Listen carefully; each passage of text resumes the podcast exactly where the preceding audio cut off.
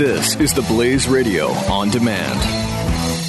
The experts at web.com want to build your business a successful website for free, just like we did for these current web.com customers. We've used and, and looked at other website designers, but there's nobody better than web.com. Web.com can build your website in as little as seven days free. Plus, we'll promote it on all the major search engines like Google, Yahoo, and Bing. If after 30 days you're happy, we'll continue to provide promotion, hosting, support, and maintenance, all for one low monthly fee. If not, cancel and pay nothing. If you're in business today and you don't have a web presence, you won't be taken seriously. Call right now and you'll also get a free .com or .net domain name for your new website powered by VeriSign, the world's leading domain name provider. Call 800 490 1099 or go to web.com slash radio. That's 800 490 1099. No upfront charge for site build, after which ongoing fees apply. Rights to site are relinquished when canceled. Domain included during active service, after which fees apply. And go for Mike Slater in three, two, one. You're listening to Mike Slater, part of the next generation of talk radio, only on the Blaze Radio Network. Slater's America's greatest country in the world. Happy Saturday. Thanks for being here. Hope you're having a great week. So, we got a lot to do. I want to start with uh, start with Castro. The people celebrating him. It's unreal. I want to do some some detail things, and then we'll talk big picture about why people would even have the inclination to celebrate uh, an evil dictator uh, and totalitarian like Fidel Castro. There's nothing to praise about him. And even the things that people are pretending they should praise about him, no, th- those don't even exist either. And even if there were a few good things, that doesn't mean you have to praise him for those things any more than you praise Pablo Escobar for building soccer fields. I am incredibly grateful for, for this reporter, Tom Llamas. Uh, his parents fled Cuba. He works for whatever channel Good Morning America on, CBS. So he's a reporter a regular reporter, and uh, you know, the, the report the uh, anchors are talking about Castro's great, blah blah blah, and then uh, Tom Llamas says this, twelve oh eight. I can't remember a time when I didn't know the name Fidel Castro. I mean, I've known that name as long as I, since I've been alive, and it's something that has always been part of my life and my family's life. They fled Cuba, as you mentioned, as political exiles. And there is this tendency when world leaders die to kind of misplace this romanticism around some world leaders, but Fidel Castro is someone who was a tyrant. He was a killer. He was a liar. And I really never realized how fortunate I was to be born in this country until I did a story that took me to the Florida Straits, and I was embedded with the Coast Guard, and they were intercepting Cuban rafters and, and Cuban Go Fast boats that were smuggling in uh, Cuban citizens. And I got to see firsthand what it looked like on these boats. Dozens of families, babies in diapers, and the best choice that these families had was to put their children on a boat in the middle of the night, not knowing what would happen, mm. than to live in Cuba. And Cuba at a distance may look beautiful, it may look mysterious, it may look nostalgic, but up close it is cracked, it is faded, and the people are hungry, and that should be the legacy of Fidel Castro. Now, that is perfection. Succinct, clear, perfect. Check out, though, this pivot by the Good Morning America anchor, uh, who, who's then pointing to uh, another guest. This is immediately following 1209. There are no questions, no question that there are horrors, ongoing horrors in Cuba right now, and of course for decades that you just referenced. But Ron, you know, you covered. No, no, no. Okay, uh, stop there. Flip, stop there. No, no, no, no, no. No but, no but. you don't need to put a but. Just say you're right, Tom. There is no question that there are still ongoing horrors in Cuba. Period. Next story. Like you, you don't need to put a but at the end of that sentence and then keep going. There is no but, just period. There is no legacy other than that. That is the legacy. But they're so desperate to make it something else. You play the whole clip again and we'll hear the rest of it?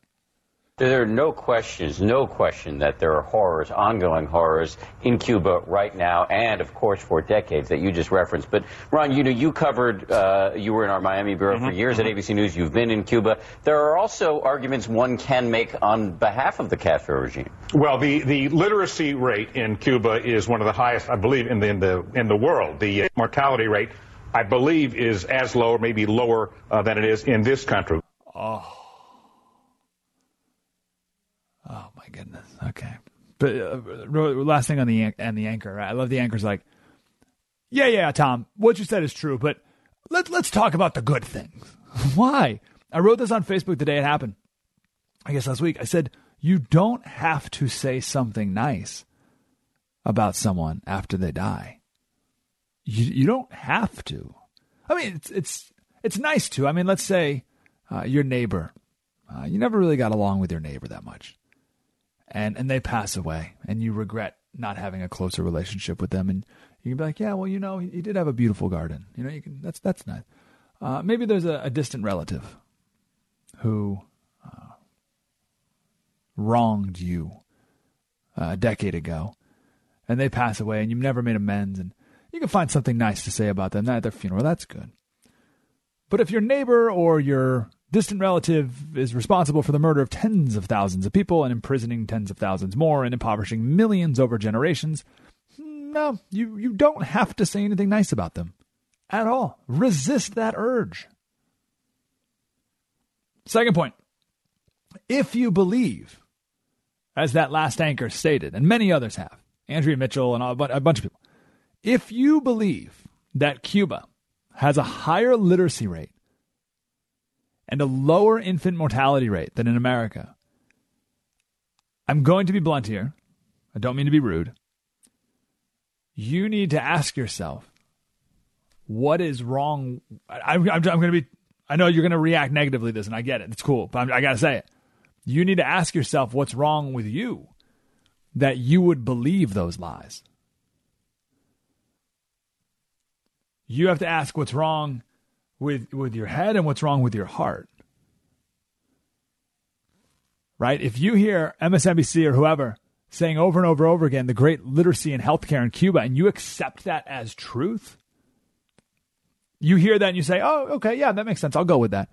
You have to find out what's going on with your your head that you don't have the critical thinking skills to question that, and also your heart that you would even for a second be open to such a thing when it comes to Fidel Castro. Why? So let's start with head. Why would you believe? Oh, oh, someone on TV said it. Mm, so it's got to be true.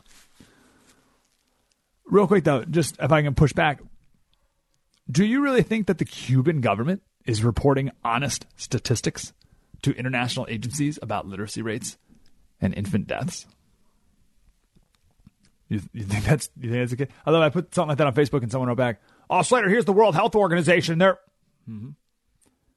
Uh, okay, you think the country that forces abortions on babies that might be born with birth defects, you think they're going to give honest statistics to the United Nations? you you think the uh, the country where if a baby is born and dies a few days later, they don't count that baby as ever having been born? You think those are uh, legit statistics? You think the country that has a shortage of toilet paper and rations of everything? You think they have a better healthcare system than the United States of America? How about this? Raul Castro, when he came to power how many years ago, he gave a big speech. And in the speech, he promised something that the people of Cuba thought would never happen. And he promised it, and they were so ecstatic. He said that the economy of Cuba is going so amazing. This is right after Fidel, like, you know, got super sick and Raul took over, right? The economy, the people of Cuba, economy is going so amazing that now everyone will have this. What do you think that this is? Oh, the people are ecstatic. They never thought they'd see the day. Well, they haven't seen the day. The next morning, the transcript of the speech was printed in the propaganda newspaper, and that line was taken out. So it was a promise that was never fulfilled. But, but you know what the promise was? The promise was that everyone in Cuba will be able to drink milk. Now, that didn't happen. Only babies can drink milk in Cuba. But we're supposed to believe that that country has a lower infant mortality rate. Hmm. Oh, but Slater, I saw the Michael Moore documentary where they show the hospital in Cuba. you think that's what all the hospitals in Cuba look like? Every communist country has two hospitals. I used to live in Tennessee, and uh, there was a doctor there who was on a show a couple times who used to be a doctor in a Soviet country, Eastern European Soviet country. He worked at the Good Hospital. Right? There were two hospitals in every town, one for the well connected and one for the people. And that's true in Cuba too. in, in, in the hospitals for the people, you would never step foot in them. Don't be deceived. So I don't like it's crazy that people in the media, people on the TV would, would even parrot such absurdities. Now, did Castro attempt to put an emphasis on literacy in healthcare? Oh, oh, one last thing, real quick. There's a big difference between literacy and education, right? So they they equate the two. Everyone on the TV who says, "Oh, highest literacy rate in America in the world," um, yeah, does that mean that the people of Cuba are the most enlightened? Well, certainly not. I mean, they, I'll give you the story. Um, on my local show, we had someone who was born in Cuba call in. When he was seven years old, check this out. This is amazing. When he was seven years old, uh, in school, all the teachers got all the kids together and said, Do you believe in God? And the kids said, Yes, we do. So they said, Okay, close your eyes and pray to God for food. So all the kids closed their eyes and they prayed for food. God, please give me some food. I haven't eaten in forever. I love some food. And the teacher said, Okay, open your eyes. Do you see any food? And the teacher said, Okay, now this time close your eyes and pray to Fidel Castro. Pray for food. Pray real hard to Fidel Castro for food. Keep your eyes closed. Now open your eyes. And in the meantime, the teachers brought in a bunch of food. And this man was telling me the story, and he said, the teacher said, There is no God. Fidel Castro is your God. He will provide for you, He will give you everything you want. Love Him, pray to Him, serve Him, and you will be happy. Oh, Slater, they got great literacy rates in Cuba. Mm-hmm. Big difference between literacy and education, between literacy and enlightenment. Don't be deceived. Just because they can read, does that mean the people of Cuba will ever learn or investigate or travel? I don't think so. There's a, historian at Yale who's a Cuban exile. He said, "Yeah, yeah, yeah. Uh, Castro tried to get a good healthcare system and uh, uh, you know, improve literacy, but he said all slave owners need to keep their slaves healthy and ensure that they have the skills to perform their tasks.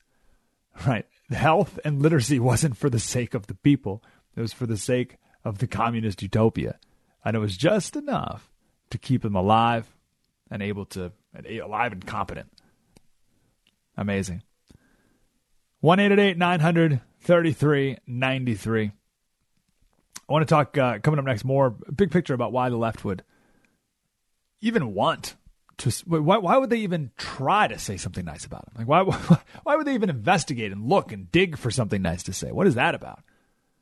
I'll end with this. Austin wrote this on Facebook. He said the same people who are calling Trump a tyrant are calling Castro a great reformer. Huh. Go figure. 1 933 93 Slater Radio on Twitter. And please search for the Mike Slater Show on Facebook and uh, become a friend there. 1 933 93 Mike Slater Show, the Blaze Radio Network. Spread the word. Mike Slater. On the Blaze Radio Network.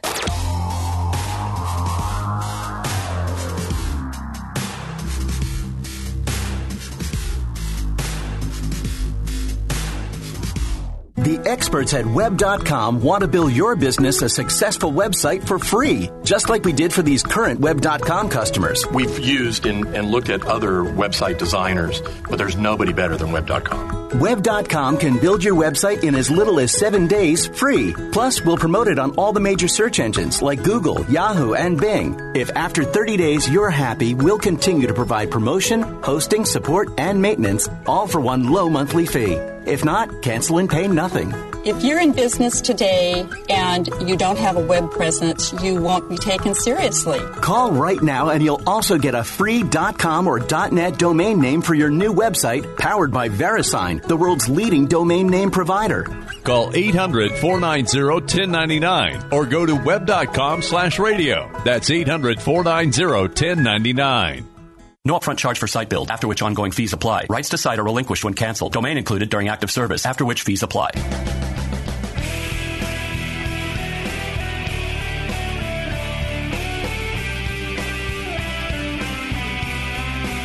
This is Mike Slater. Slater Crusaders, I want to talk about some economics of Cuba communism in a second here. In Cuba, they have a, uh, well, in America, we have a minimum wage. In Cuba, they have a maximum wage, a maximum wage of uh, $20 a month. So we'll talk about some crazy utopian things that have come out of that, so called utopian things. But Cubans also can't have things. Right? I mean, they have a maximum wage and they can't own any things, right? Everyone's got to be equal. So the police actually check people to make sure that they don't have things that they're not supposed to. There's a blogger, Yoani Sanchez, in Cuba. She writes about life in Cuba. She says buses are stopped in the middle of the street and bags inspected to see if we're carrying some cheese, a lobster, or some dangerous shrimp hidden among our personal belongings. I want to read here. This is uh, Michael Totten or Totten. He said even things as simple as cooking oil and soap are black market goods. Individuals uh, who, by some illegal means or another, manage to acquire such desirables will stand on street corners and whisper cooking oil or sugar to passers-by, and then sell the product on the sly out of their living room. If they're caught, both sellers and buyers will be arrested. But of course, the authorities can't put the entire country in jail. This, this, this, this is the part I want to talk about here. What this is what I want to talk about. How what a communist country and system does to the character of the people. This is such a, an overlooked aspect, and that's why I want to do this now and then talk about the economics. But right now, I want to talk about what the economics does to. Let me say this again. Next segment, I want to talk about what the economics does to the prosperity of the people. Here, though, I want to talk about what economics does to the character of the people, which arguably is even more important. Michael says, he's quoting a guy from Cuba Everyone cheats, this person says. One must in order to survive. The verb to steal has almost vanished from usage. Breaking the rules is necessary. Resolvi mi problema, which means I solved my problem, is the Cuban way of referring to stealing or cheating or selling on the black market. This is so important.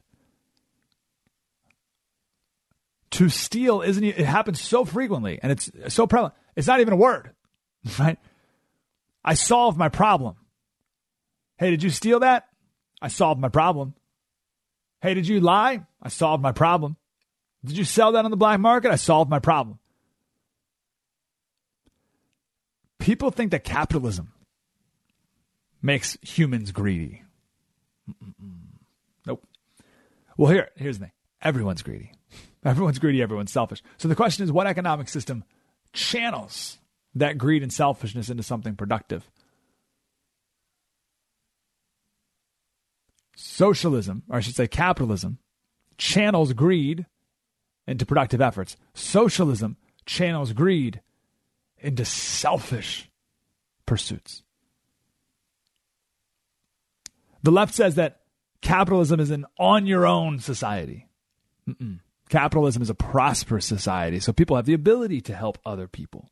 In a communist system like in Cuba, it's all about I solved my problem. That's just a nice way. It's a euphemism of saying I stole from someone else. I solved my problem. As Dennis Prager says, it's earn versus receive. Again, we're looking at this from a character development standpoint. Which system makes for a more righteous person? People who earn or people who receive or steal from the government or other people? Everyone wants more money, right? Everyone. If I want more money in a capitalist system, I have to earn it. I have to figure out ways to earn money. How do I earn money? Well, I have to serve other people in some way. But the person over here in a communist system, they also want more money. But they just want to receive more money. They're not selfish, right? That's the crazy thing. If you want more money, which everyone does, and you say, okay, I'm in a capitalist system, I have to earn it. Oh, you're so selfish. Well, I'm going to help other people, and, and they're going to voluntarily give me their money in exchange for a product or a service. Oh, you're so selfish, so greedy. But the person over here in the communist system, they want more money. Well, how are you going to get more money? I'm going to steal it. I'm going to solve my problem. They're not selfish. The person who wants to earn more money is selfish. When people receive things for their entire lives, as now generations of Cubans have done, when you constantly receive something, then that thing becomes a right. And when it's a right, then you're entitled to it. And if you're entitled to something, then you're much less likely to be grateful for it. Why would you be grateful for something you're entitled to? So, what makes for better character development? Now, in a communist system, you put another layer on top of that desperation. I have to take care of my family. They're starving. We're desperate. I have to steal. There's no other way to survive. Wow, what a, what a righteous society communism and socialism produces. Yet they pitch it as a utopia. They pitch it as coming together. They pitch it as brotherhood, un- being united. and all it is is people stealing, cheating, lying with each other. And also, when you put a totalitarian regime on top of that, snitching on each other. The kid I, I told you the story a second ago uh, from a, a, Cuban, someone used to live in Cuba, grew up in Cuba. He said that uh, teachers had kids snitch on their parents if the parents ever said anything bad about dear leader. That's the country that there's your character development that, come, that happens in Cuba communist countries. Amazing. Don't fall for this. And we don't want to go anywhere towards that direction. That's for sure. So why does the left praise him? Chat more about that next. Mike Slater Show, the Blaze Radio Network. Spread the word.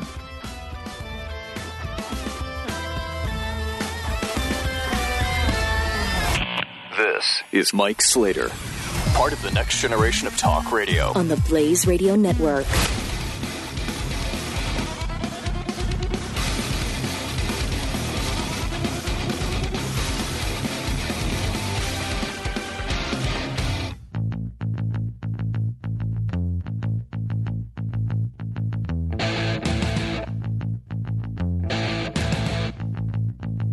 You're listening to Mike Slater. Wow, Slater Crusaders, how are you? Talking about uh, Castro. I got two more main things here, so we'll wrap up this hour talking about Castro. So, Michael Totten, we uh, talked about him a second ago, visited Cuba two years ago, but he didn't just go to Havana. Well, I mean, at least even part of the Havana the tourists go to. He went to the rest of Havana and the rest of Cuba. He said, outside of the small tourist sector, the rest of the city looks as though it suffered a catastrophe on the scale of Hurricane Katrina, uh, Hurricane Katrina, or the Indonesian tsunami Roofs have collapsed. Walls are splitting apart. Window glass is missing. Paint has long vanished. It's eerily dark at night, almost entirely free of automobile traffic. I walked for miles through an enormous swath of destruction without seeing a single tourist. Most foreigners don't know that this other Havana exists, though it makes up most of the city. Tourist buses avoid it, as do taxis driving uh, arriving from the airport. It's filled with people struggling to eke out a life in the ruins. This is the the most important thing to know um, when you think about Cuba moving forward. Before, oh, by the way, in the next segment, my second point is what should Cuba look like moving forward, and what should our role there be? Before Castro took power, Cuba was one of the like right up there as one of the wealthiest nations in the world. Not the wealthiest, but it was holding its own.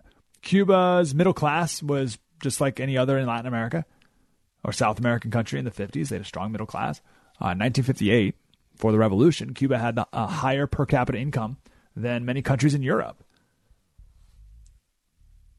So the idea that the communists, you know, came to power because everyone was so poor and the rich had all the money, this that's it was never true in Cuba. Cuba was so prosperous. There were more Cubans who vacation in America than Americans who vacation in Cuba. The United States was a tourist playground for Cubans, which means they had the money and the freedom to visit. It was communism and Castro that destroyed Cuba's prosperity. Here, here's let me let me put it in a sentence here. A lot of people will call Cuba a developing country right? And they'll put it on par with Haiti or Guatemala or um, a city like a you know Baghdad or something. Cuba is not a developing country. Cuba is a once developed country. that has been destroyed by its own government. Do you see the difference? Like Haiti was never developed. Haiti is developing. Cuba was developed. And it has been destroyed by communism. That is a big and important difference to understand. Mark Frank, he lives in Cuba, lived in Cuba. He says the lights were off more than they were on. So too was the water. Food was scarce and other consumer goods almost non existent. Doctors set broken bones without anesthesia. He tells the story of nurses, they would make hamburgers out of grapefruit rinds and banana peels. Now, I want to say one thing here that will lead to the next segment about what we do moving forward.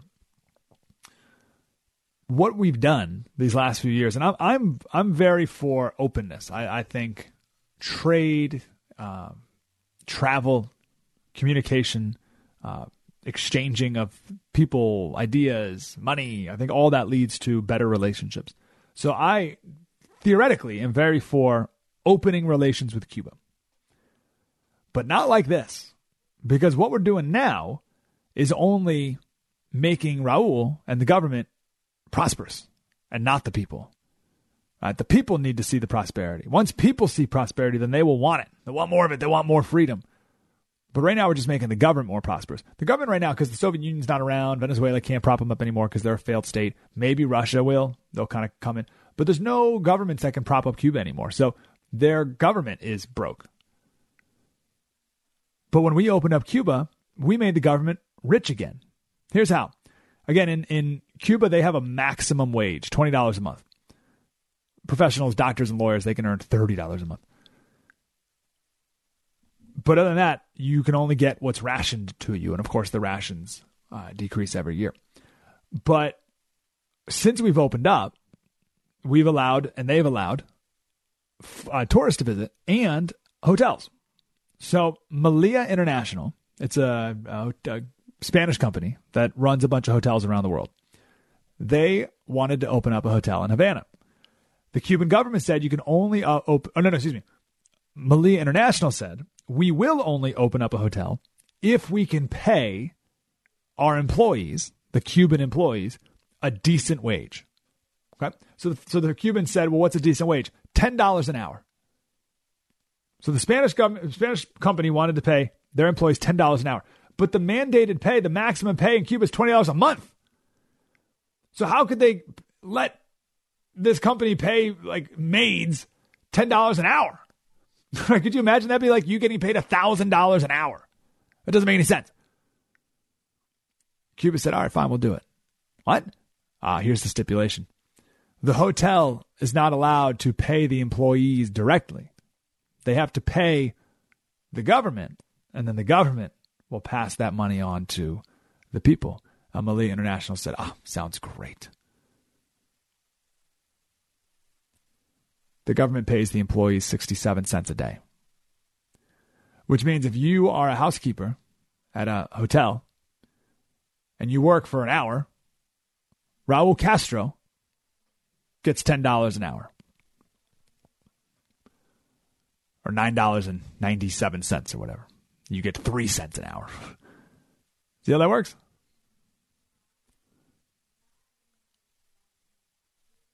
So the more we open up Cuba like this, in this current model, just the richer the government gets, which means the more they can oppress people.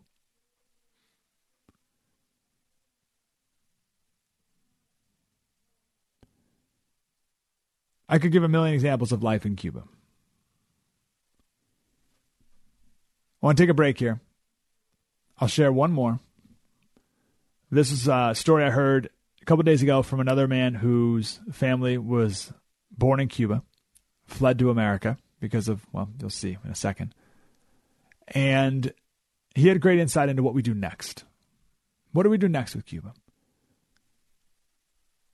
I'll tell you two things not to do 1 800 1888 900 3393. Mike Slater Show, the Blaze Radio Network. Spread the word. This is Mike Slater on the Blaze Radio Network.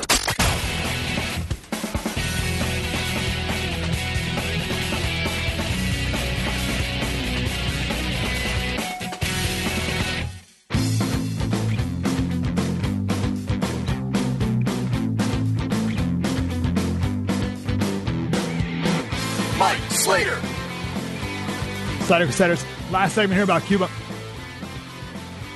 Talking to a gentleman who was uh, his parents from Cuba.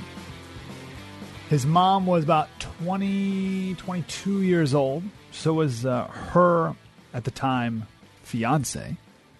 Uh, so, is, so is this caller's parents, about 20, 22 years old in Cuba. Her, so his mom's dad was a judge under Batista, who was the dictator uh, before Castro. When the revolution started, his dad was pro Castro, pro communism. I thought it was great, bought into it all. Unfortunately, this caller's grandpa was a judge and ro- loyal to Batista.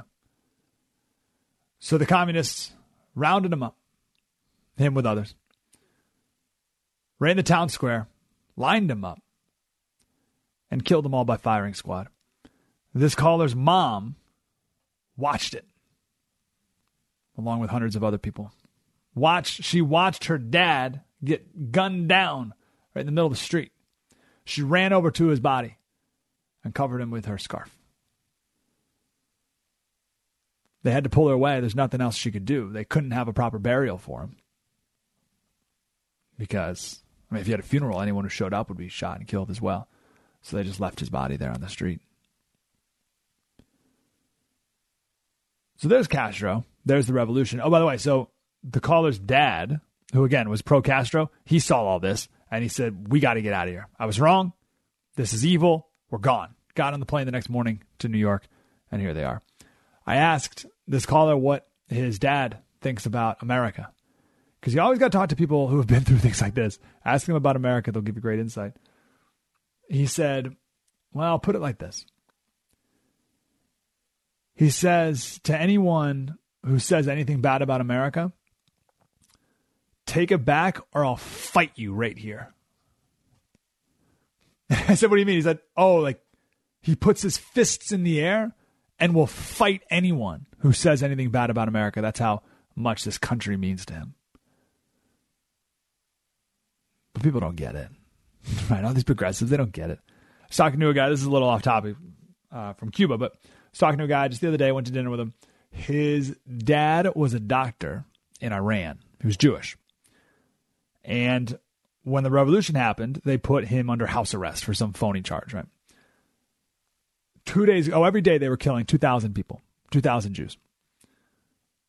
The second day, in the middle of the night, someone knocked on his door and said, Sir, you don't know me or you don't remember me, but you saved my son's life five years ago. You have to go right now. Leave right now and get out of this country because tomorrow morning they're, the guards are going to pick you up and they're going to kill you. So the guy who I had dinner with, his dad, fled to Turkey and then to Israel. I mean, like this. So, so, and then his son grew up here in America and is super successful. And it's the same thing. You ask people like that what America means to them. I'll tell you, it's not a evil, genocidal, burn the flag. They're not talking about that stuff. They're like, oh, I'd be dead if it weren't for this country. We have to, back to Cuba, we have to learn from our history. We have to learn from history. We have to learn about the strongmen dictators like Batista and Castro. What motivates them? Where do they come from? Why do they do this? Castro's not unique to world history. He's not at all. He's just one in a long line of dictators and power hungry maniacs. So, what do we do moving forward? I don't know. oh, sorry, did you want an answer? I know, I teased it earlier. I was expecting. Oh, I'm sorry to disappoint. I got four minutes, though. I'll give you two things that we shouldn't do. We should not bludgeon Cuba with our own vision for what we think their future should be. We should not do it militarily. We should not send the CIA in because that's how Batista came to power, and that's then how Castro came to power too. Right? It's just it's a mess. So we can't go in there and bludgeon them. We also should not go in or continue on with this current policy, which again, as we explained in the last segment, just enriches Raul Castro so that he has more money to oppress the Cuban people than ever before. That makes no sense at all. What I do know is that whatever revolution takes place in Cuba next, and I'm not going to call it a revolution. That is a bad. Uh, they've they've had too many revolutions. Too many people have died in their revolutions. I'm going to call it an enlightenment. Whatever enlightenment takes place in Cuba next, it has to come from within Cuba. It has to. Now, the best way to make that happen is not from the CIA. It's from Cuban Americans. Cuban Americans have to do it. People from Miami or wherever. People like this, the two guys who called into my show, uh, my local show a couple days ago from San Diego, who, whose parents grew up there. They know the stories, right? It needs to come from Cuban Americans because they understand the culture, they understand the context of Cuba, they understand the sensibilities of the Cuban people, they understand the darkness of Castro and the light of America. It's got to come from Cuban Americans. Quick sidebar, I'll bring it around. Um, so Carol I'm trying to look up the exact day. When did was it? A, it was like a week ago, right? Yeah. So Florence Henderson, Carol from the Brady Bunch, passed away like a week or so ago. And I was reading an article in the Wall Street Journal from an Indian gentleman. He's uh, now at the Stanford Hoover Institute. So he grew up in India, and in India he would watch Brady Bunch reruns, and he said it changed his life. This is what he said. He said, The Brady's America was a wondrous, clean cut place.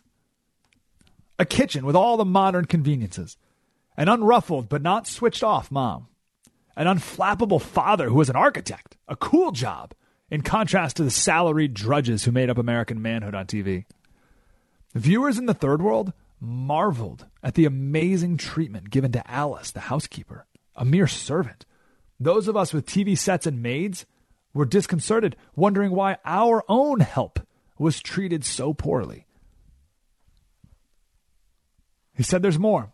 Eight people coming together under one roof with room for all? Well, that underscored America's physical and economic grandeur and an enviable prosperity. As a friend from Bangladesh remarked to me about the Brady's eldest, uh, about the Brady family, it made me wish we had a station wagon in Dhaka. No, it made me want to live in America. So the influence of the Brady Bunch on people in India and Bangladesh. I'll give you another example of it. Uh, Bobby Jindal, Bobby Jindal, the governor of Louisiana. His he has Bobby's not his real name. I forget his first real name. He changed it because of Bobby from the Brady Bunch. Weird, right? So like the Brady Bunch is influential in Indian culture for whatever reason. My point is, we have to show the people of Cuba who may be literate, but they're not enlightened. We need to show the people of Cuba the truth of the world. They are brainwashed. And I think Cuban Americans are the best people to show Cubans what is possible. Only 90 miles away from them.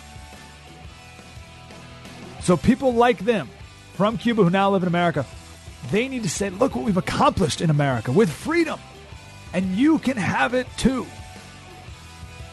That's how the Enlightenment of Cuba has to occur. Mike Slater Show, the Blaze Radio Network. Spread the word.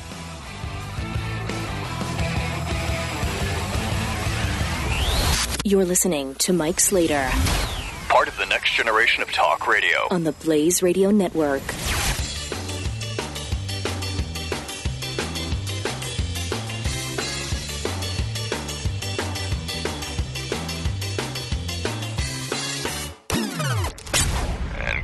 Mike Slater in three, two, one. You're listening to Mike Slater, part of the next generation of talk radio. Only on the Blaze Radio Network. That's Slater Crusaders, America's greatest country in the world. Thanks for being here. Happy Saturday. I want to talk about fake news. Um, so from now on, I'm going to call a lot of things fake news because most of the news you read is fake news. New York Times headline, front page, front page, New York Times, a couple days ago. Rising seas turn coastal houses into a gamble. And that article obviously is going to be about global warming, right? Rising sea levels.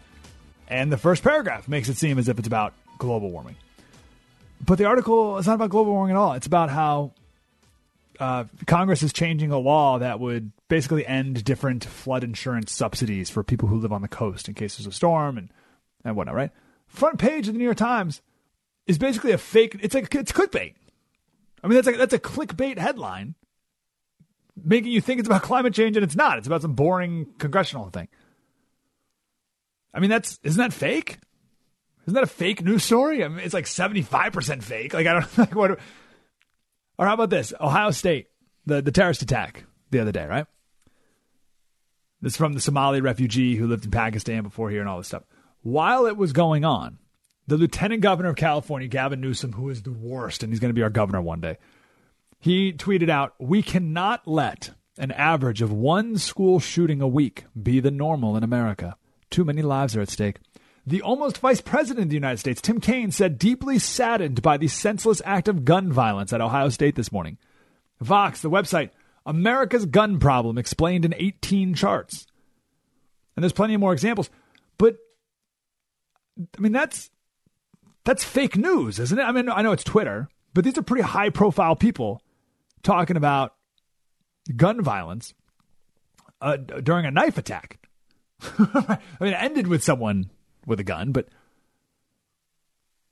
I mean th- that's that's fake news. I mean, people are going to read that and then assume there was another gun. Uh, it was a gun involved thing. That's fake news. I haven't checked their Twitter accounts to see if they've corrected them. Probably just deleted it. That's fake news. Or to bring it back to Castro, who we talked about in the first hour. I mean, that's the ultimate fake news.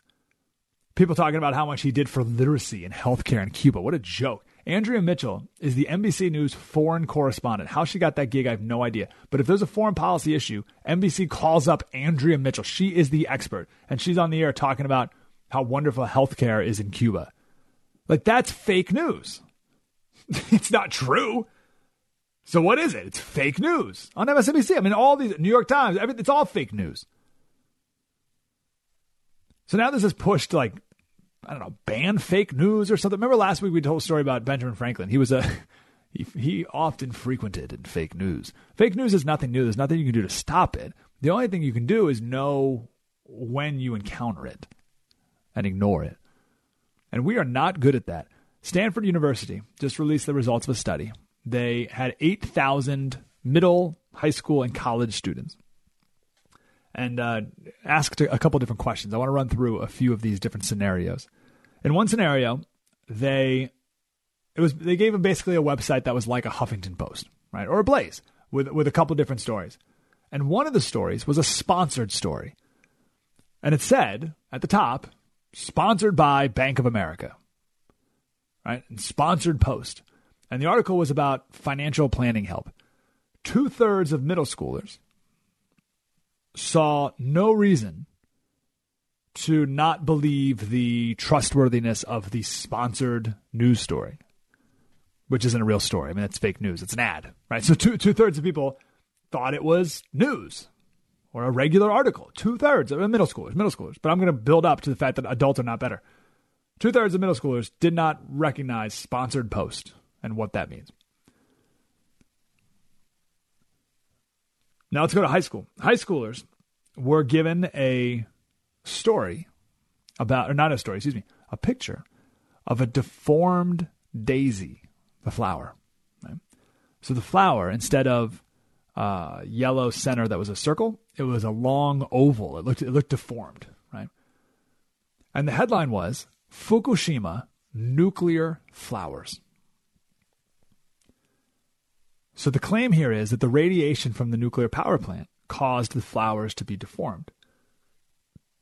And that's all that was given. Picture, headline.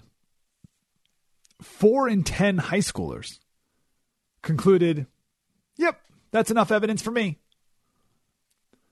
There was no source of the photo. So there's no proof that it was even taken near the Fukushima plant. No story, no evidence that radiation caused the deformity in any way. Nothing. But 40% of high schoolers are like, oh my gosh, it's amazing. The radiation from the nuclear power plant caused these flowers to be deformed. And then they go off into what other conclusion they want about nuclear energy from there without any evidence whatsoever. Now, if you Google nuclear flowers, the first site that comes up is a weather.com story.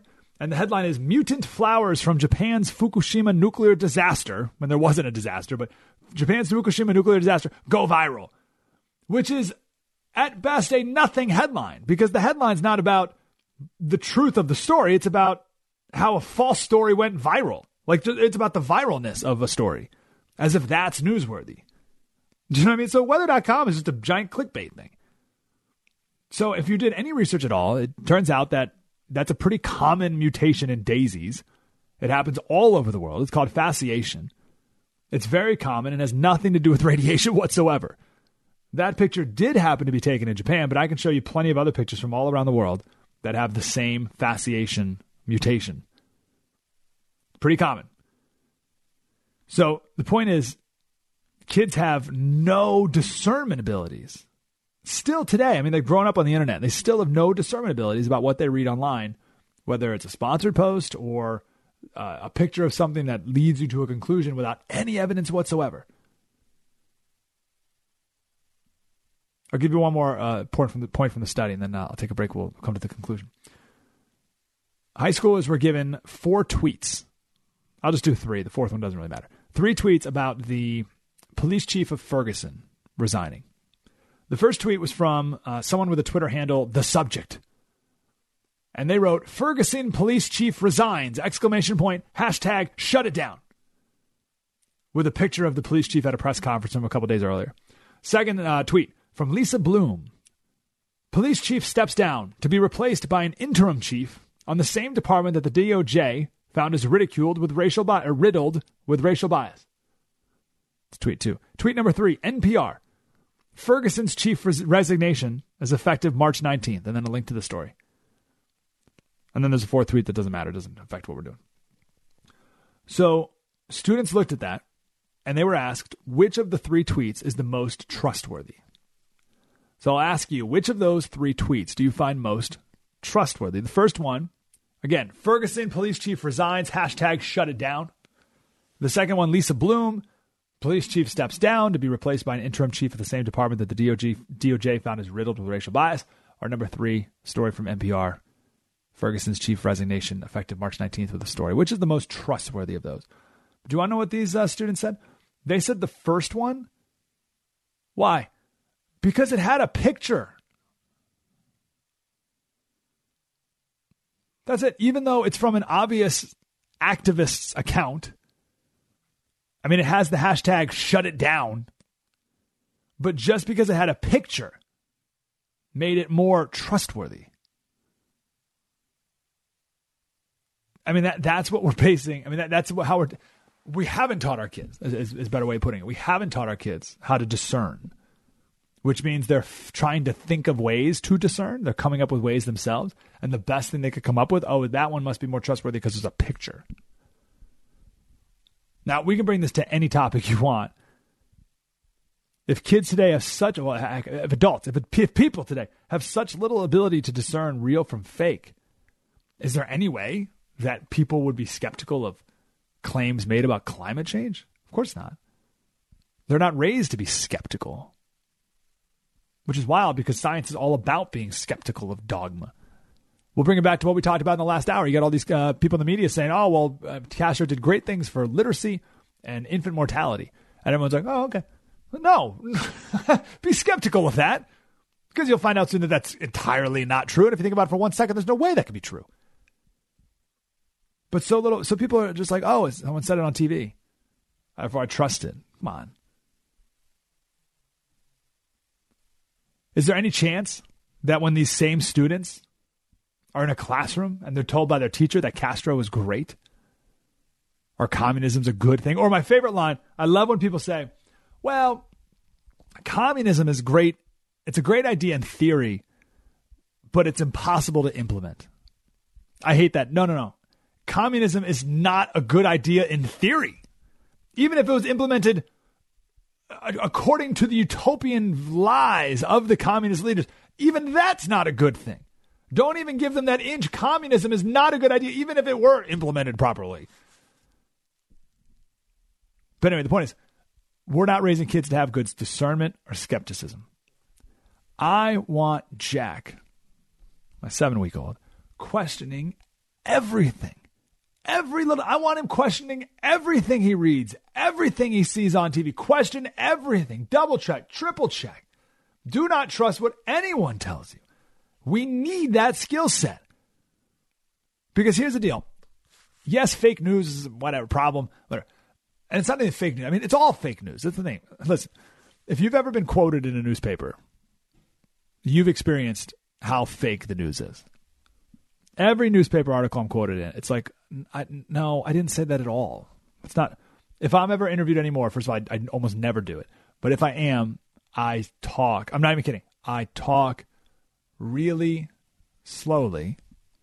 They'll ask me a question. I'll talk like this so that they can write down every word properly, as opposed to writing in shorthand and then having to go back and kind of just fill in the blanks with whatever they want to put in. So I will answer their question as quickly as they can write it down.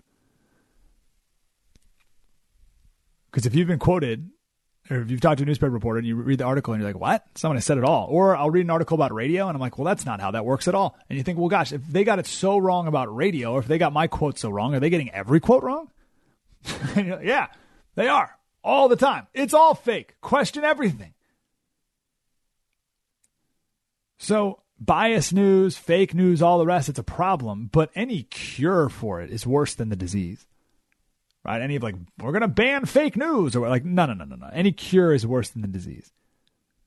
If we are to have a free marketplace of ideas, which is what we want, we have to have the skill sets of discernment and skepticism. And then, thirdly, that's what I'll talk about next. 1 900 3393. But please teach your kids these three things discernment, skepticism, and I'll give you the, the third next. Mike Slater Show, the Blaze Radio Network. Spread the word. Mike Slater. We'll continue in a moment on the Blaze Radio Network.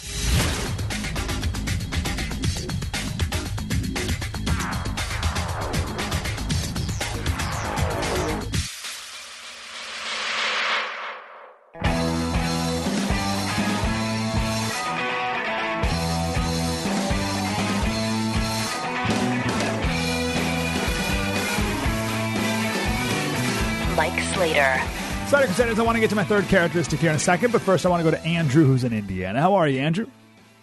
Hi. Uh, I first wanted to talk about um, uh, as far as the Ohio State shooting, or not shooting, sorry.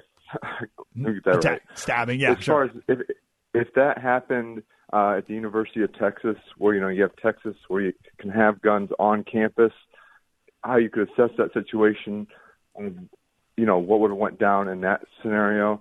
You know, I, I'm completely against that. I don't know your view on that, but I don't want you know my 18 year old daughter to you know be able.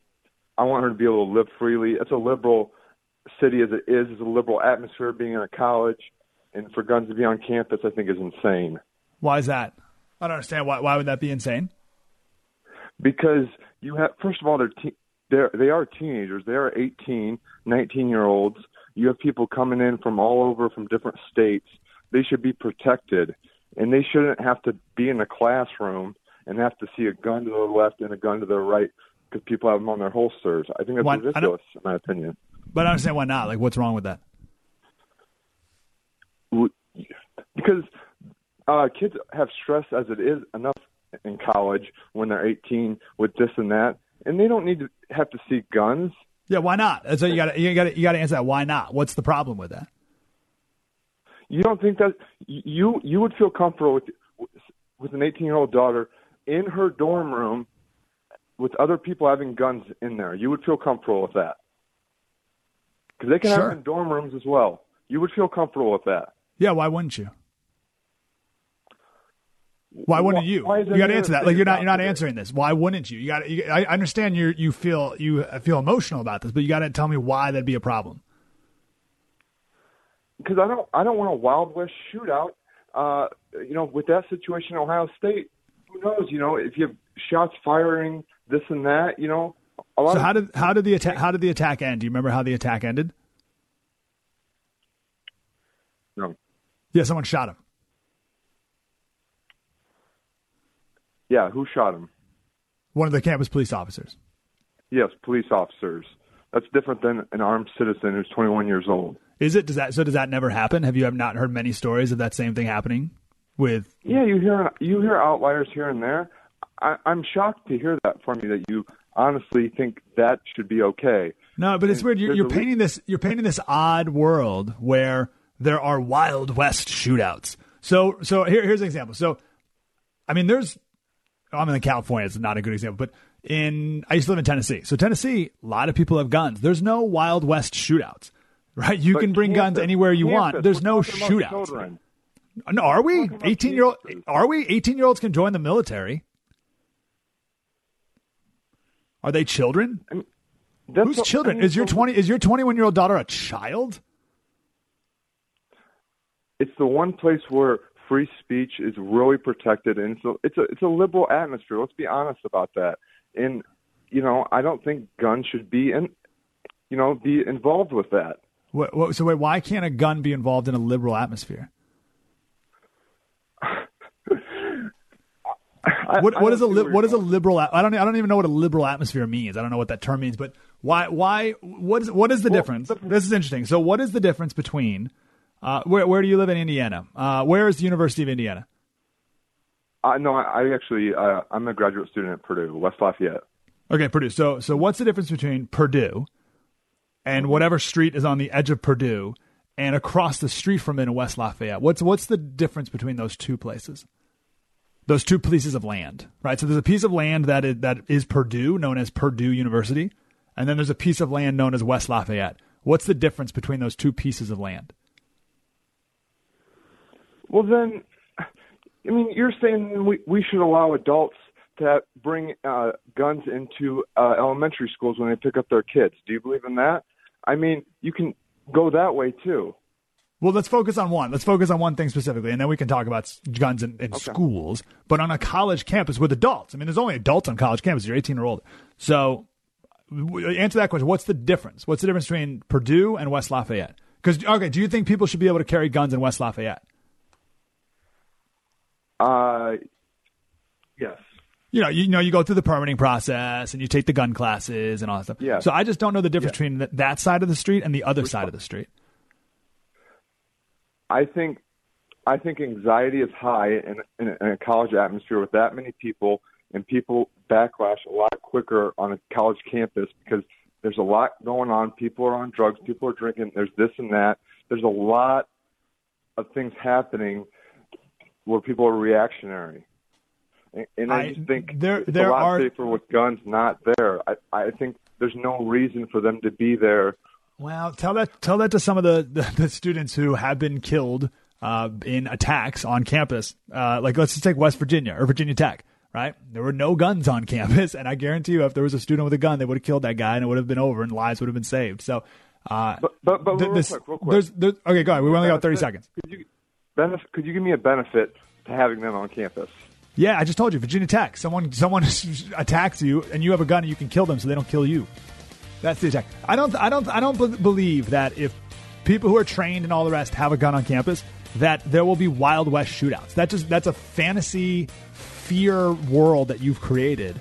That if if I disagree with you on this issue with politics, I'm going to pull out my gun and shoot you. Like that doesn't happen. Uh, you're basing that off of off of uh, fear, not wise. Spread the word. Mike Slater, part of the next generation of talk radio on the Blaze Radio Network.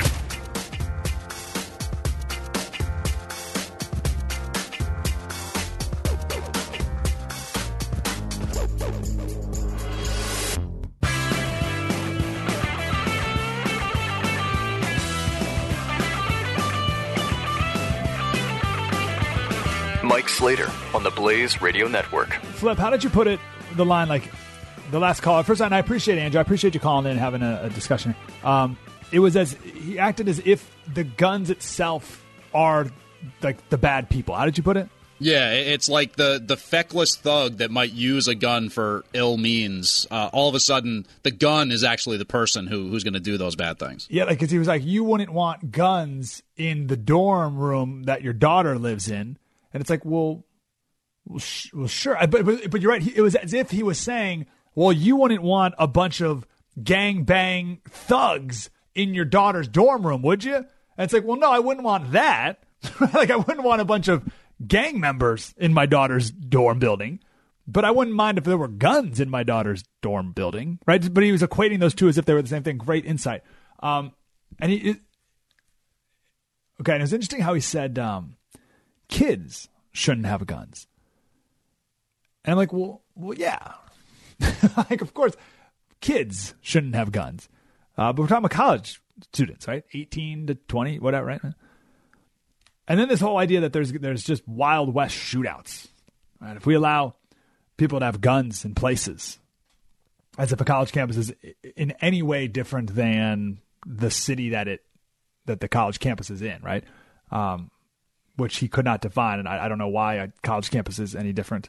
Um, I mean, it's still in America too, with the Second Amendment, but I wasn't going to make that argument for him. That wasn't going to work.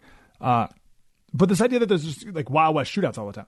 So, Oregon, Idaho, Utah, Colorado, Texas, Tennessee, Kansas, Arkansas, Mississippi, and Wisconsin all allow concealed guns on college campuses.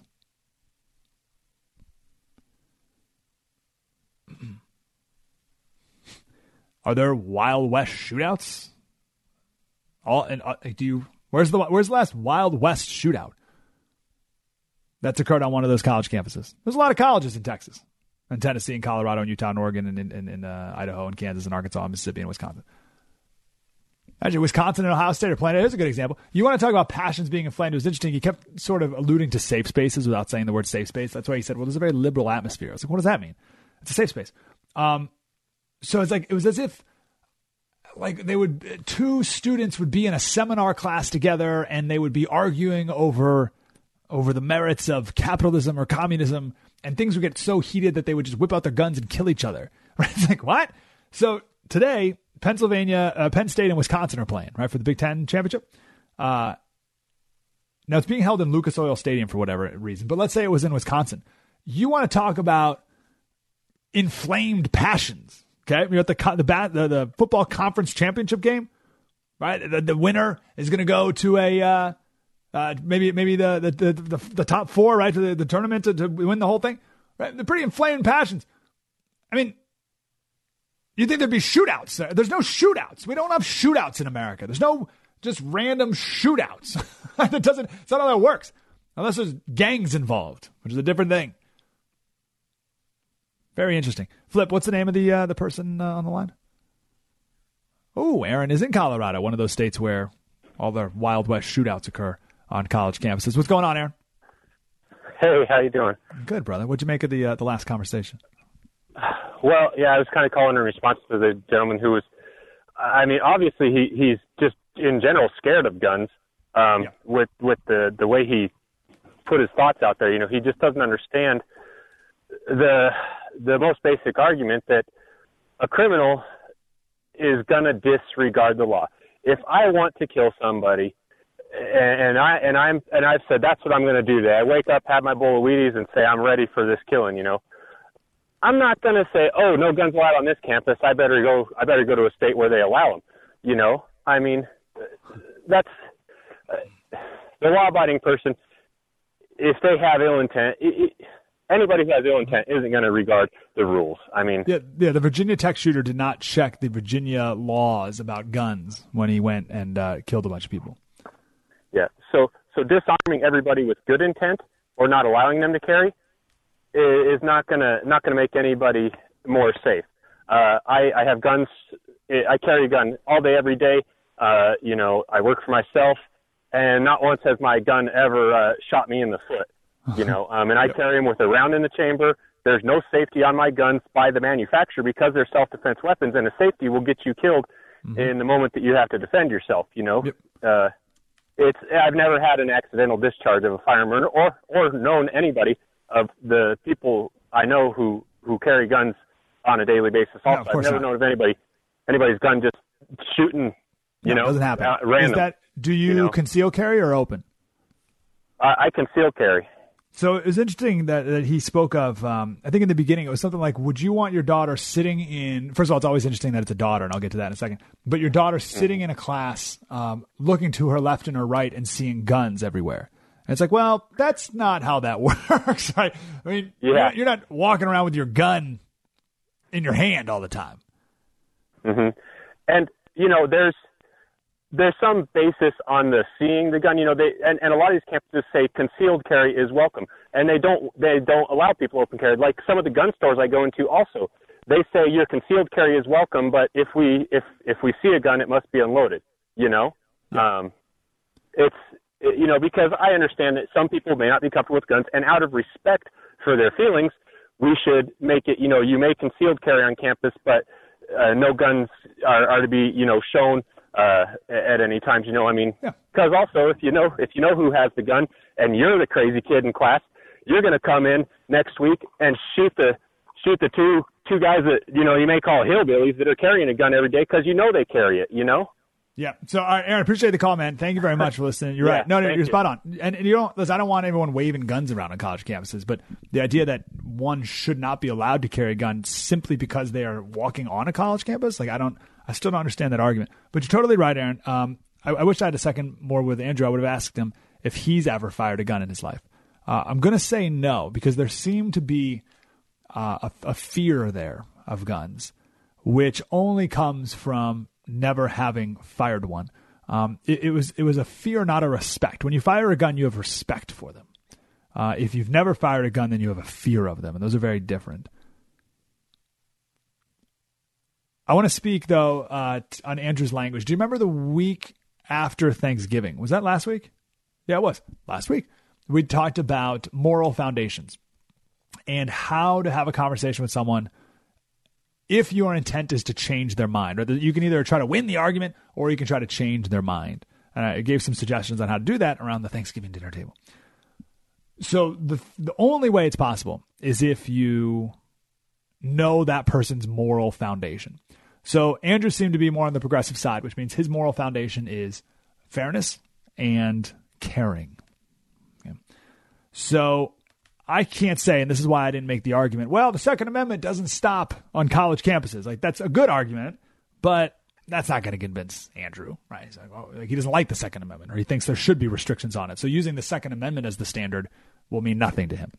So I got to speak based on his moral foundation, caring and fairness.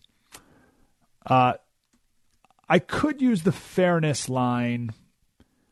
You know, something like, is it fair if. Yeah, fairness is tough. So let me do the caring. We hear a lot, and there's not. It's not anything like what they say, but we do hear a lot about uh, the rape epidemic on college campuses. Most dangerous place in America, if you're a woman, is on college campuses. One in five, one in five women will be raped. Now, that's not true, but, and we, we don't have time to talk about that now, but let's just go with it, okay? Let's suggest, we'll go along with the fact, with the lie, that uh, college campuses are the most dangerous places for women in the country. If that were true, Andrew, would you not want your daughter carrying a gun? It was interesting. He, Andrew only framed it as Would you want your daughter to go to class and see other people carrying guns? He never framed it as Would you want your daughter going to college carrying a gun? Because the answer there is absolutely yes. Now, maybe maybe you maybe you don't want your daughter to carry a gun, but do you want your daughter to have pepper spray or something, right? Like something to protect herself? Sure. So if you want something to protect yourself, well, why not a gun? Why not a gun? If they're so dangerous for women, Andrew. Now let me let me have the let me have a proper tone here. Andrew, do you think there's a uh, a rape epidemic going on college campuses that's that's serious that you're concerned about? Yes, I do. Do you think that women should be able to protect themselves and have the means to uh, to protect themselves in a dangerous situation? Oh, absolutely. Well, why would you take away a woman's right to protect herself from being raped, especially on in places like college campuses that are so dangerous? I, I want my daughter, who is an adult, to be able to protect herself on a college campus, which is open to the public, right? I mean, anyone, you may say the college campus is safe, but I don't know. I went to Yale and it was in New Haven, and New Haven was not safe. So maybe you're going off campus for a minute. Maybe people from off campus are coming on campus, right? I mean, college campuses can be pretty dangerous. So why would you not want women to be able to protect themselves? Who are you to take away that ability of a law abiding woman to protect herself from a rapist? Wow, it's it's a pretty bold statement for you to uh, pretty bold stance for you to take. to be anti-woman like that. But one 760 kfmb All right, take a time out. This is actually Andrew a perfect segue into my third point about uh, how we need to be raising kids. Uh, we get we talked about the study at Stanford that says essentially concludes, I'm concluding from the study that kids have no discernment ability. They have no, um, they don't have a healthy skepticism of what they read online and what they read in the news and see on TV. And there's a third characteristic that I'm going to make sure my son Jack has, or I'm going to try my hardest. So it's going to be discernment, skepticism, and I'll give you the third one next. It ties in very nicely to our conversation with Andrew. We'll do it next. Mike Slater Show on the Blaze Radio Network. Spread the word. You're listening to Mike Slater on the Blaze Radio Network.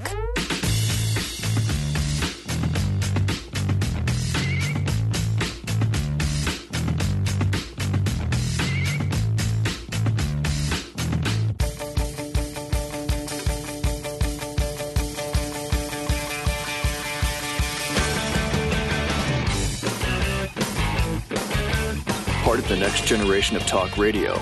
This is Mike Slater. All right, perfect segue, Andrew. I appreciate you, man. Uh, three char- three things I want out of my son. There's a ton. We actually have a book downstairs, my wife and I, a notebook, and every day or so we write down a new characteristic that we pray for that we want our son to have, and a little story example of what that would look like. Um, so we want Jack to uh, protect the vulnerable, and, and and I will be a proud papa when I find out one day that he sits with uh, a a kid who is eating lunch by himself in the in the uh, in the cafeteria, right? That's, or, or there's a bully picking on a kid, and, and Jack intercedes. Be like, yes, awesome. So anyway, uh, I want Jack to to be uh, to have discernment. Specifically, I'm talking about watching the news and things on TV, but in general, discernment. Skeptical. I want him to be skeptical of everything, ask questions. And number three, I want him to have the ability to change his mind. This is so huge. You you have to be able you have to have the humility to change your mind when evidence presents itself that proves your original opinion wrong. You have to be able to change your mind. I told the story earlier of uh, a listener who called into my local show who was pro. So, so the listener called in. His dad was pro Castro, pro revolution in Cuba, and then his so his mom's it's, it's confusing. I'm bad with families, but this caller's mom's dad was a judge under Batista who was killed by firing squad in the middle of the street. Right? So the caller's dad saw this and said, "We're out." So took the caller's mom, got got out of plane the next day. Changed his mind. Now that's a pretty obvious reason to change your mind, right? But still, he did, and that's good. It's it's good to change your mind when appropriate. There's a major problem in, in human nature. It has nothing to do with America. It's human nature. It's the cognitive dissonance. We talked about it, I think, the uh, Saturday after the election. The short of it is, uh, in, in this, in terms of this election, people on the left think Trump is a tyrant and a horrible person who will destroy the country. So when Trump does pretty sensible things, like, well, I won't get rid of all of Obamacare, or I'm not going to deport every illegal immigrant, uh, eh, yeah, sure, I'll build a fence, fence wall, whatever. Uh, I'm not going to prosecute Clinton. I'm not going to do anything with gay marriage or anything. I'll leave most other issues to the states. I mean, these are not things that tyrants do, right? So people on the left who think Trump is Hitler, they have two options. They can either change their mind about him, which is very difficult because that requires humility. And we just people don't like to change their mind. It just it doesn't feel good for whatever reason. So you think they can either change their mind or they can double down even more. So that's what most people do. And that's where the hallucinations come from about what Trump is doing. And you're going to see so many hallucinations. This is where you get all the KKK stuff, right? Like Trump is is in the KKK and all of his supporters are KKK. I mean, that's just that's hallucinating. So that's bad. You don't want you don't you don't want to do that. You don't want to hallucinate. You don't want to have to double down on what is wrong. You got to be humble enough to change your mind when it's appropriate. So we got to teach our kids to have discernment skepticism and the humility and courage to stra- change their mind on an issue when proven wrong. If you don't, if you double down on what is false, it just leads to embarrassing hallucinations. And uh, what good is that? 188 933 93. Hmm, what to do next? I want to talk about dropouts. One in eight of these are dropouts. And it's no bueno. We'll talk about this, what we can do about it, if there is anything President Trump or we can do about it. We'll do that next. Mike Slater Show, the Blaze Radio Network. Spread the word. You're listening to Mike Slater on the Blaze Radio Network.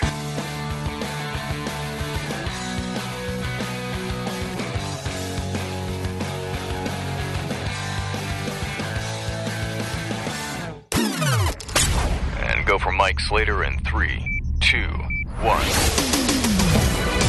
You're listening to Mike Slater, part of the next generation of talk radio, only on the Blaze Radio Network. Hey, Slater, because that is America's greatest country in the world. I lied. We'll, we'll talk. Uh, we'll do the dropout story coming up by the end of the hour. But I have to get this out of the way. This is the fake outrage of the day from the one website. Well, there's two websites, but they're all kind of connected. Uh, the main website that I have uh, told you many, many times to never, ever go to. Just don't ever do it. You're better than this. You're you're you're better than this website. Never spend time there. It is a time suck, and it will serve you. N- There's no way that anyone at the end of their life will say, "Oh, I have such a regret. I wish I spent more time on BuzzFeed."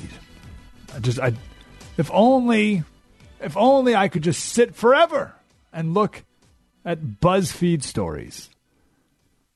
Okay, don't, just don't go, ever, ever, ever. That being said, BuzzFeed News got a really exciting scoop. Chip and Joanna, this is from the HGTV show Fixer Upper. Another addicting thing. Chip and Joanna Gaines's church, you ready? Is firmly against same sex marriage. Wow. I would love to know the story behind this story why why where did this come from right so for whatever reason this author i don't know if she was going rogue and acting on her own or buzzfeed news in like a, a group meeting decided to go find the church that this couple goes to in waco texas reached out to the church to find out their views on same-sex marriage as if that was even necessary right i mean pretty sure that church has the same views on same-sex marriage as every church so the communications director forwarded BuzzFeed to the church's website, and they have a beliefs section. And in the beliefs section, it says marriage is the uniting of one man and one woman in covenant commitment for a lifetime. This is my favorite line of the article. The church has held the same position since Seibert, the, the pastor, since the pa- pastor founded it 17 years ago. Like that is that line is such a tell, which I want to get to in the next segment. So remember that sentence right there. But no, it's it's not that this is that it's not that the church has held this position for 17 years the the church has held this position since it was founded 2000 years ago right? and since god declared it so at the beginning of time it's not like this pastor has held this view it's it's it's the view and it goes on to say that this pastor thinks that gay sex is a sin and cue the outrage music and all the rest so buzzfeed writes it then cosmo and us weekly pick it up um, this is Cosmo. Chip and Joanna Gaines' pastor preaches homosexuality is a sin. Whew. Us Weekly. Chip and Joanna Gaines' church is very much against same sex marriage. So let me steal uh, one piece of snark here uh, from Kevin Williamson. He uh, so on the line that Chip and Joanna church, Chip and Joanna's church is very much against same sex marriage. Kevin D. Williamson said, "So is Nancy Pelosi's, Tim Kaine's, Joe Biden's, etc." It's the Catholic Church. But th- this is this is really fascinating to me. Like the actual headline to this story should be Successful celebrity couple's pastor is a Christian. Believes in Bible. News at 11. Like that's that's it. I bet, I don't know. I haven't reached out to the church. But I bet that this crazy pastor even believes that Jesus is the son of God, died and rose on the third day. I'm just I'm just throwing maybe uh, maybe he's that crazy. But that also happens to be what billions of other Christians believe as well. But let's try and rip this one couple to shreds for no reason at all. Why would they do this? I mean this seriously. Because I have an answer, but I'm asking. Why why like are they that bored? What, what, what are they doing? Is there no, nothing else to talk about? They had to go after Chip and Chip and Joanna. Like, it, was, it was like the weirdest story ever. It wasn't even uh, like what is that? Like, uh, of course, that's what their church believes. So, what is this? It's a couple of things. I think there are leaders and followers with everything. The easiest example to understand is with environmentalists. There are environmentalist followers. These are the people like your friends and parents, uh, whoever, who want clean air and clean water. And they, they like the planet. They're environmentalist followers. Then you have environmentalist leaders who believe that human beings are a plague and virus on the planet and would rather see humans wiped off the earth in order to save it. Like that, like that, that like those are that's the leaders. And unfortunately, they're setting the policy that the followers are following. Okay? But I think this is true with many things. There's leaders and followers. And I think it's true with this whole anti-Christian thing going on too. I think there's leaders and followers. I think there are people, the leaders, who have a hatred against Christians and our opinions. And they can't stand to see any Christians successful. I think that's part of it, but mostly it's just ignorant followers.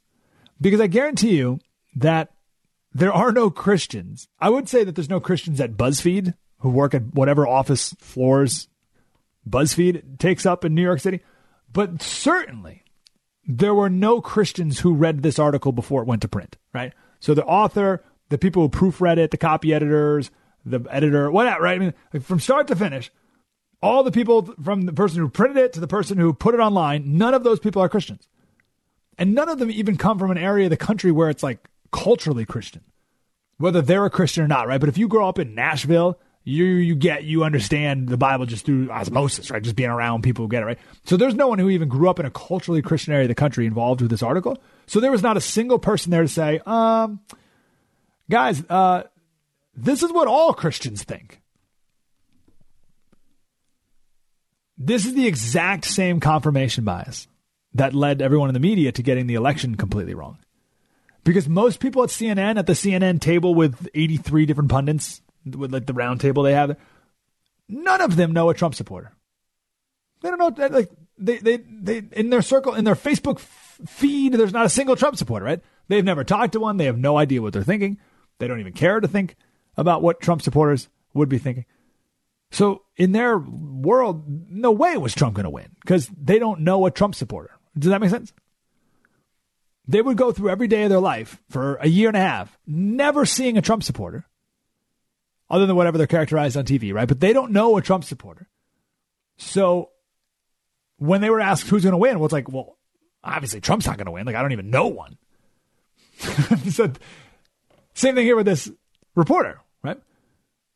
The fact that to this author that the pastor believes the Bible, like the fact that that's shocking is because she doesn't know anyone else who thinks that, which is her problem, not yours. This is Jezebel, which is another website you should never go to. Would Chip and Joanna televise their giddy reveal behind the walls of a married transgender couple's home?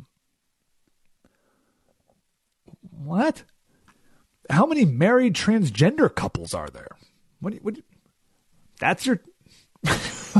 there's billions of Christians and like four married transgender couples. Like, what are we talking about here? But I guarantee you that whoever wrote that on Jezebel knows more married transgender couples than Trump supporters. So to them, in their world, that like, like that's more important or or more obvious, whatever. Like, it's crazy. So I want to quote here from Matt Walsh.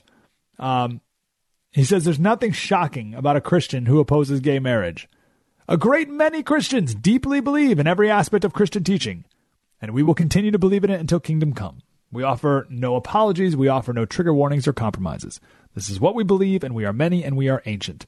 We have traveled to every corner of the globe spreading our message. We created Western civilization and built it around the very doctrines that you find so utterly shocking and appalling. We aren't going anywhere, leftist, and we aren't shutting up.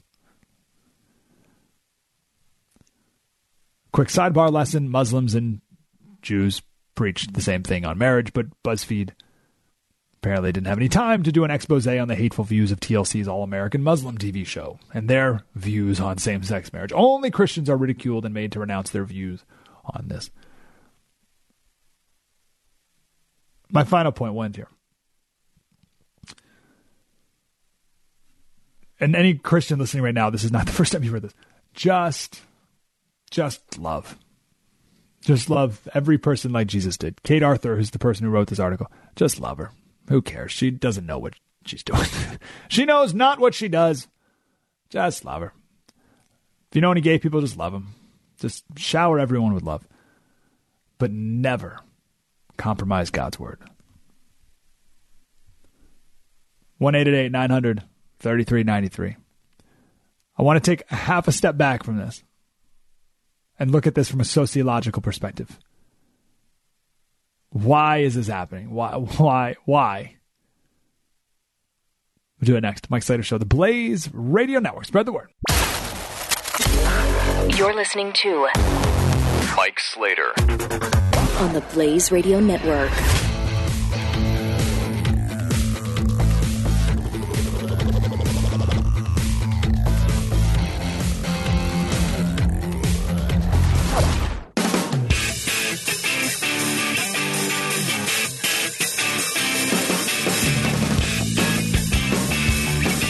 Mike Slater on the Blaze Radio Network. So I am uh, older, wiser, and more mature in my seven weeks of fatherhood. So I just uh, I don't get upset by things like this anymore. I'm I'm out of the outrage game. I'm out. I'm out. Can't do it anymore. I don't, have, I don't have time. I don't have energy. I don't have patience. I think if you knock out like an average of two hours of sleep a night from your normal life, you just don't have the energy to be outraged at dumb things anymore. These faux outrages. Because really, most of this stuff is just to fill time on TV. I, I can't I can't express this enough. The number one priority of producers on the cable news networks is to fill time. That's it. There's no driving goal to whatever change the world for the better. It's it's like we have an hour to fill. What are we talking about? I don't know. Let's do that. Right? That's, that's that's I can't express that enough. Um, so uh, this is this is the same thing. I just don't I don't get upset by it anymore. So I like to when these things happen because you can't ignore them totally. You can most of them, but some of them are just too fascinating. So I like to take a step back and sort of observe it like a sociologist. Because what is wrong with people? Why would BuzzFeed? Uh, why would one person at BuzzFeed take a day? I'm assuming this took a day, maybe longer, to call this pe- these people's church in Waco, Texas, and then when they find out that the church believes what the Bible says, they find that newsworthy. Like it, it, would be more newsworthy if a position or, or if, a, if, a, celebrity, whoever did not believe in their church's teachings, right? Like like Tim Kaine and and against uh, he's for abortion or whatever. Like, like that's newsworthy. But how can that, couple who goes to church believes in Bible? Like how is that a newsworthy story? So what is this? I think it's the angry mob. There's something inside of us as human beings and everyone has a little bit of it, and it's all around the world. The angry mob is a powerful force. I want to play a little clip of this episode from South Park back in 2008. This is an episode about Britney Spears. It's a theme that we mention here and there on the show. It comes up randomly at different times. But we love, as humans, to build people up and then tear them down. And then build them back up again and then tear them back down. We do it all the time. I'm, I'm overwhelmed with examples. Let's go with Tiger Woods because it's kind of happening right now. So we build Tiger Woods up. Oh, greatest golfer of all time. He's amazing. He has all these endorsements. He's a hero. Blah blah blah blah. Then whatever happens, and we rip him to shreds. Oh, he's the worst person. And then we have him uh, march out in front of the cameras and apologize. And this, oh, he's the worst person ever. And then uh, now he like played a good round of golf the other day. And he's like, oh, Tiger Woods is back and he's going to win a tournament one day, and maybe he'll win another major, and he'll be like, "Oh my gosh, Tiger Woods the greatest person in the entire world," and then he'll do something, we'll rip him back. It's just what we do. We build them up, we tear people down all the time. Miley Cyrus is a good example. Oh, look at Miley Cyrus, Hannah Montana, and she good. Oh, she's the worst person in the world. She's Satan, and now she's on The Voice again. Right? So we just we do it all the time. It's the weirdest thing. So South Park took it a step further in one of their episodes. They did an episode about Britney Spears, and in the episode, the paparazzi are trying to kill her, basically, and the boys are trying to save her life. So this is at the end of the episode with uh, the boys and Britney Spears surrounded by a bunch of uh, people who are essentially the angry mob. Here it is. Morning, Bill. Morning, Joe. Nice looking corn. Oh, I think we have the. Is it the wrong time cue, sir? Hi, Sharon. Randy. Yep. All right, that's cool. Sorry, wrong cue. Though. I will cue this up by the end of the hour. Apologies. Um, or the end of the segment. So, the, the and the argument is the boy the boys are like, why, why we, we like leave her alone? And the townspeople, why don't I just tell you what they say? The townspeople say, um, well, we can't, little boy. Don't you understand? This is what we do. In ancient times, they would adorn beautiful girls with jewels and then and then sacrifice her. And they go on and say, that's what we do still today, but we're much more civilized and we just do it in magazines now and on the internet. And the boys like, well, isn't it like the same thing? And they're like, no, it's totally different. And then they basically kill Britney Spears, right? Or drive her to suicide. And they love it. The people love it, right? We we do the same thing. We rip people to shreds, and we think we're more civilized because we do it from a distance. Sure, back in the day, we would sacrifice people, we'd burn them at the stake, and everyone was present to watch it. And we've come a long way since those days. Now we just do basically the same thing, but from a distance, and we feel better about ourselves. But people's actual lives are sometimes ruined by fake outrage mob. Right? Someone may say something on Twitter and the outrage mob works until that person's fired from their job. Now, doing that's not the same as literally murdering someone, but the impulse is the same. That's my point. The impulse to do that is the same. We take great joy in other people's sufferings. we take great joy in other people's misery. And it's weird when you have celebrities. It's like because they're in the public eye, they've given themselves over to us. So we can we can build them up at whim and we can rip them down whenever we want as well. And and we do it all the time. It's just weird. And I think that's the same with Chip and Joanna, right? They got their hot celebrities. Um, they're they're doing really well. They're really successful. And BuzzFeed just felt the need to rip them down because they're Christian. Just, just gonna tear them to shreds. And everyone else just joined in, right? Cosmo and all these other ones are like, yeah, let's do it. Why? I mean, wouldn't a better story be, well, look at that. Chip and Joanna. They're Christians and successful and by all accounts, wonderful, kind people who have raised a great family. And, huh, maybe, maybe we have these Christians all wrong, right? I mean, that, that'd be a better story if they wanted to actually build people up, but they don't. They like to tear people down. Do we think we have it here now? Let's give it a whirl. They're gonna kill her! They're gonna win! Wait, what are you doing here? It's all of America, Kyle. We're all a part of this together. You know about all this? Kyle, what the fuck is going on now? Uh, that's definitely not it either. Sorry. that's definitely not the right clip either. Sorry. Um, sorry about the, the swear word there, everyone listening. Uh, wrong clip. Um, we need to not be a part of that right? Not be a part of the fake outrage mob that just tears people down. We need to be the people who build people up and to bring this political, to suggest alternatives, right? And I'm so excited because I think the Tea Party started as it was inspired because of Barack Obama, right? And the Democrats. But I thought the Tea Party did a really good job because we weren't just against things, we were for right? We weren't against just against the stimulus package, but we were for free market capitalism, et cetera, et cetera. But now we're in the next phase. Now we're in the doing it phase, right? We're in the let's make it happen phase. We're not we're not just against, and we're not just suggesting alternatives. Now now we're we're doing it, and that's exciting. So Obamacare. Uh, Tom Price is the new Health and Human Services Director. Back in 2013, he proposed a great Obamacare replacement bill. And now he's the person who's going to be basically spearheading uh, the movement to repeal and replace Obamacare. This is huge. This is building each other up. This is like this is the version of politically building each other up. And this needs to be the new theme of the conservative movement from this point forward. Mobs are motivated by anger and they're short lived because of it. Movements are motivated by love, and they are lasting and always successful.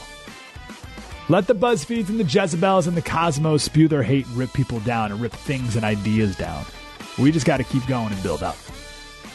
Mike Slater Show, the Blaze Radio Network. Spread the word.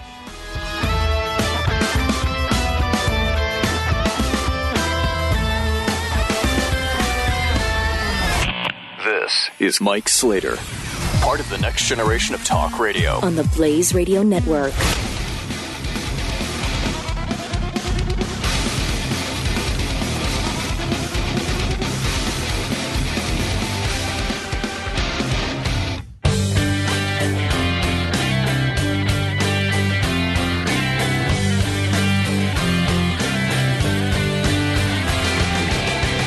Slater. Slater Crusaders, this um, is a number that causes concern in me. I want to see if it does for you. We're talking about men 25 to 54. In economics terms, these are called prime age male workers, and these are uh, able bodied as well. That's the assumption here.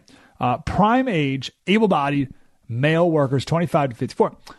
One in eight, one in eight are what they call dropouts which means they don't have a job and they're not looking for one. Now, these people are not included in the unemployment numbers because they're not even looking for a job. You know this. The people, the unemployment numbers only includes people who don't have a job and are looking for one. Uh, that's why that number is a scam. That's why any any article about the unemployment number is fake news. It's a fake news article. They don't include people who aren't looking. So one in eight prime aged male workers are dropouts ends up being about 7 million men. In the mid 1960s, it was 1 in 29 prime age male workers. 1 in 29, now 1 in 8. So, a few uh, tidbits about this group. Only 15% of the dropouts say they aren't working because they can't find work. Only 15%. You would think it'd be 90%, but 15% say they just, ah, I'm out because I can't find any work which means that the rest, or at least a vast majority of the rest, just don't want to. I mean, they're, not even, they're not trying and they don't want to try, and there's no plan to try.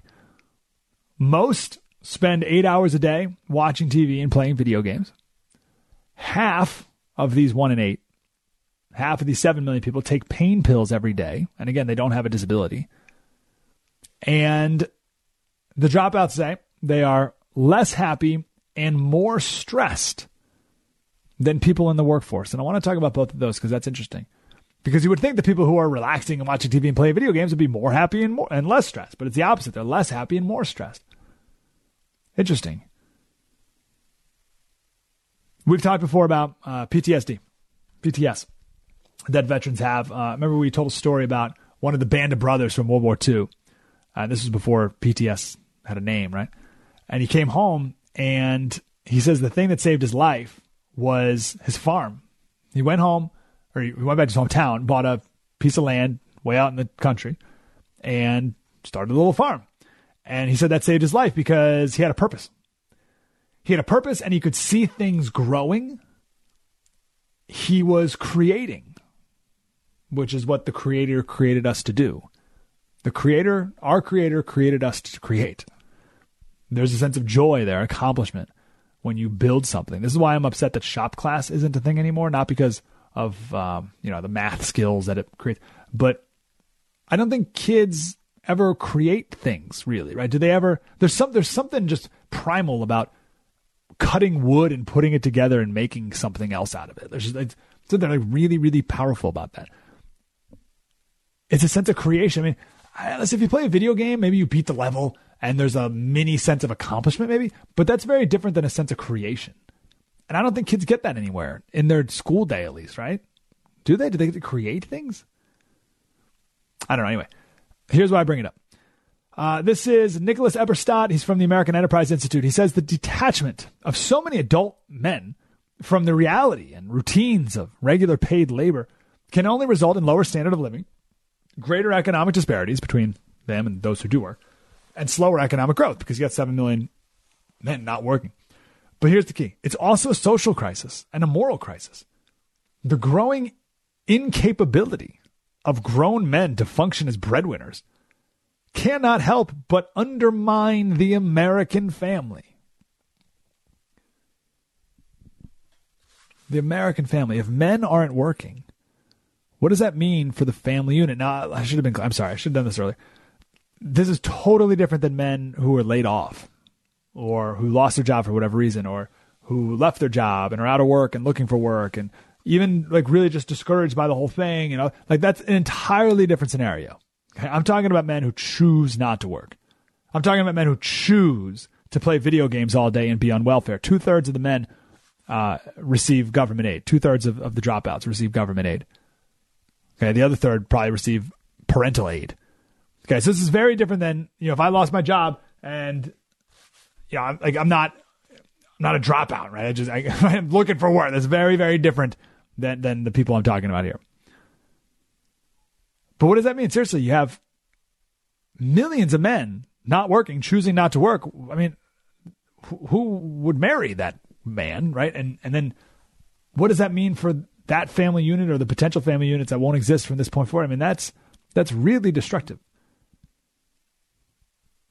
So, two concluding points now, and then I want to uh, address the uh, less happy and more stressed. The left progressives, the progressive leaders, they do not think that this is a bug in the system. Uh, this is a feature of the system that they've created. This is great, right? The leaders of the left, they want men to be unable to provide for their families, or even better, unwilling. I mean, it's one thing to make men unable, right? It's one thing to make a situation where there are no jobs, right? So then the government has to swoop in and take care and provide for the family. But there's another, if it's even better, when men are unwilling to provide for their families, right? I mean, just, they're opening up the door for the state to swoop in and, and provide for families. And this is an old, old Marxist idea that the state should provide for the families, men shouldn't. Worth noting, the next step towards this utopia, which Marxists wrote about often, is a guaranteed minimum income for everybody. This is going to happen. Okay. Uh, mm, 20 years. And it'll be something like everyone gets $30,000 a year no matter what. So every single American, 30 grand right off the top comes from the government. You have 30 grand, and then anything you make above that is yours, right? Or not really yours. You still get taxed, right? But you are everyone, even if you do nothing, if you do nothing at all, you literally, literally, I'm not even exaggerating, you literally stay home all day and play video games, you get $30,000 a year. That will only enable and incentivize more able bodied, prime age males to drop out and just spend their life playing video games and leave the providing to the great providers in DC. That's where we're headed right now. Look at the trend. In the 60s, 1 in 29 prime age males were dropouts. Today, 1 in 8. 1 in 8. Now throw on top of that just a, a, guaranteed minimum income of whatever it ends up being. Maybe it's 20 grand, 30 grand. Are you kidding me? It'd be 1 in 4. How many men are working right now that if they were just given 30 grand and didn't have to do anything would take the deal. Let's say this guy's working who are making 40 grand, right? Working their tails off. And you said, I'll tell you what, you never have to work another day in your life and I'll give you 30 grand. Like, ah, deal. Like, totally. So that's where we're headed. And that's going to be a big problem because it erodes character. And that's what I want to explain next because these men, and this is what no when this happens, as this is happening, and when the guaranteed minimum income is proposed with more um, seriousness, and I guarantee it will, 100% guarantee it will, no one will talk about the character erosion that will come from this. Because again, the men who are dropouts right now are less happy and more stressed than people who are working. How can that be? I'll explain that next. Mike Slater Show, the Blaze Radio Network. Spread the word. Mike Slater. On the Blaze Radio Network.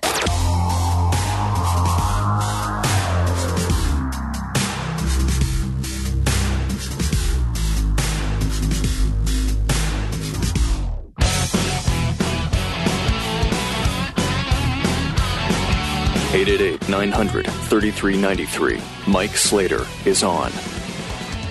Slater Crusaders. Thanks for being here. So, the one in eight uh, dropouts. One in eight able-bodied males. 2554 dropouts. Half take pain medication every day, even though they don't need it. Uh, eight hours a day watching TV, playing video games. Only 15% are dropouts because they say they couldn't find a job. Bad trend. In the 60s, it was 1 in 29 prime age males. Now it's 1 in 8 dropouts. So the interesting thing I found about it, uh, I find about this is that the dropouts, people who are not working, are less happy and more stressed than men who are working. That's interesting, right? Wouldn't you think? I mean, you're hard at work. I know sometimes this time of year is harder to to work because we just came off, you know, Thanksgiving. You had a couple of days off. Christmas is coming up. If you get a couple days off there too, you're like, oh my gosh, you're dragging. You're like, gosh, nothing would be better than if I just took, if I didn't have to work anymore, if I didn't have to give this report or write this paper or whatever. You'd think you'd be less stressed. So then here are these guys who are not writing any reports and no papers and no one to answer to, right? They're not working. They're playing video games all day and they're more stressed. Well, how can that be? How can you be more stressed if you're not doing anything? How can a man who, and two thirds of these guys are on government assistance, how can they be more stressed than men who are working? That makes no sense. Work is stressful. You're stressed. I'm stressed. We're all stressed about something happening at work. So how can the people who know work be more stressed? All right, I came across this from uh, Brett McKay. He's quoting Viktor Frankl. Viktor Frankl uh, was in Auschwitz, and he was writing a, a manuscript at the time he was sent to Auschwitz, which of course was destroyed by the Nazis. But in the camp, he would write it in his head, right? And he would continue his manuscript and he would find scraps of paper whenever possible and he would jot down ideas. Um, because he said, when I, when I get out of here, right, I want to piece it all back together. And he says that purpose kept him alive because he was future focused, right? As opposed to just you know, being stuck emotionally and mentally in the moment of being in an internment camp. He was able to think outside of the moment. Does that make sense? Like he was able to be like, when I'm out of here, this is what I'm going to do, as opposed to people who didn't have that thought and they lost hope.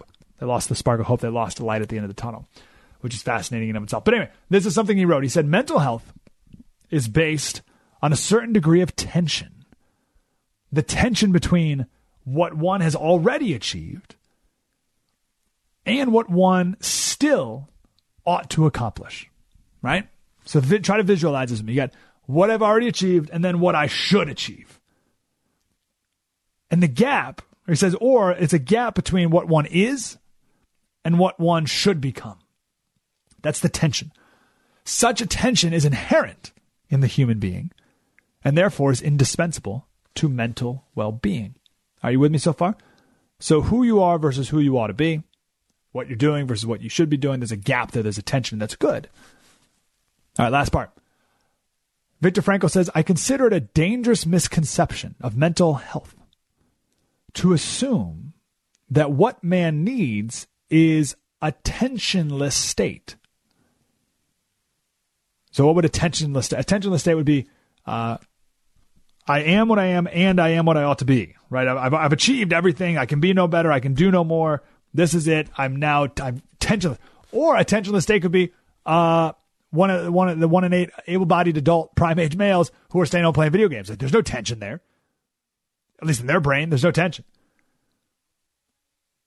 So what Viktor Frankl says is what man actually needs is not a tensionless state, but rather the striving and struggling for a worthwhile goal, a freely chosen task. What he needs is not the discharge of tension at any cost, but the call of a potential meaning waiting to be fulfilled by him. Here's the key line, and this will make it click for you, I think. If an architect wants to strengthen a decrepit arc, okay, so imagine an arc, like an arc de triomphe or something, right? If an architect wants to strengthen it, they increase the load which is laid on top of it. And that therefore makes the parts joined more firmly together. That is a beautiful imagery, right? So imagine an arc that's getting decrepit and old. You would think you would, I don't know, take parts out or and, and replace them. No, you just put a heavier weight on top. And that makes everything tighter, more compact, and the arc therefore stronger. With man, what everyone needs is not less. It's more. Everyone needs more, but not just more. Uh, You notice there was one thing I said there, what Viktor said. It's a worthwhile goal, a freely chosen task. So obviously, we don't need more nonsense, right? We don't need more busy work. We don't need more of that. So it's not the amount of work that's stressing you out. Think about this. It's not the amount of work, it's the kind of work. Is the work that you're doing is it worthwhile? Is it of eternal value? And is it freely chosen? Most likely not. And that's okay, right? As my dad always said, it's called work for a reason. It's work. Okay? It's not fun, it's work. But I, I guess the point is, it's not the amount of work that's stressing you, it's the kind of work. So the metaphor of the arc that's falling down, they actually put more weight on top of the arc to firm up the bricks. And we need to see more of this in our society. Because with one in eight men choosing not to work, and it will be more as time goes on, and then wondering why they're unhappy and they're more stressed, it's because in the utopian vision of communism, like Cuba, and, progressivism, the goal is no work. The goal is pure leisure. But that's not an admirable goal. The goal for them is a tensionless state. Right? Just playing video games all day. That's not admirable. The goal should be more tension between who you are and what you want to do and want to be. There needs to be more healthy tension. There needs to be more creation in our lives. That results in more happiness. And believe it or not, less stress. Worthwhile goals freely chosen. That's the key. From Viktor Frankl. Worthwhile goals freely chosen. And you'll be amazed at how much of those you will be able to carry. Mike Slater Show, the Blaze Radio Networks. We'll see you next Saturday. Spread the word. You're listening to Mike Slater Part of the next generation of talk radio. on the Blaze Radio Network.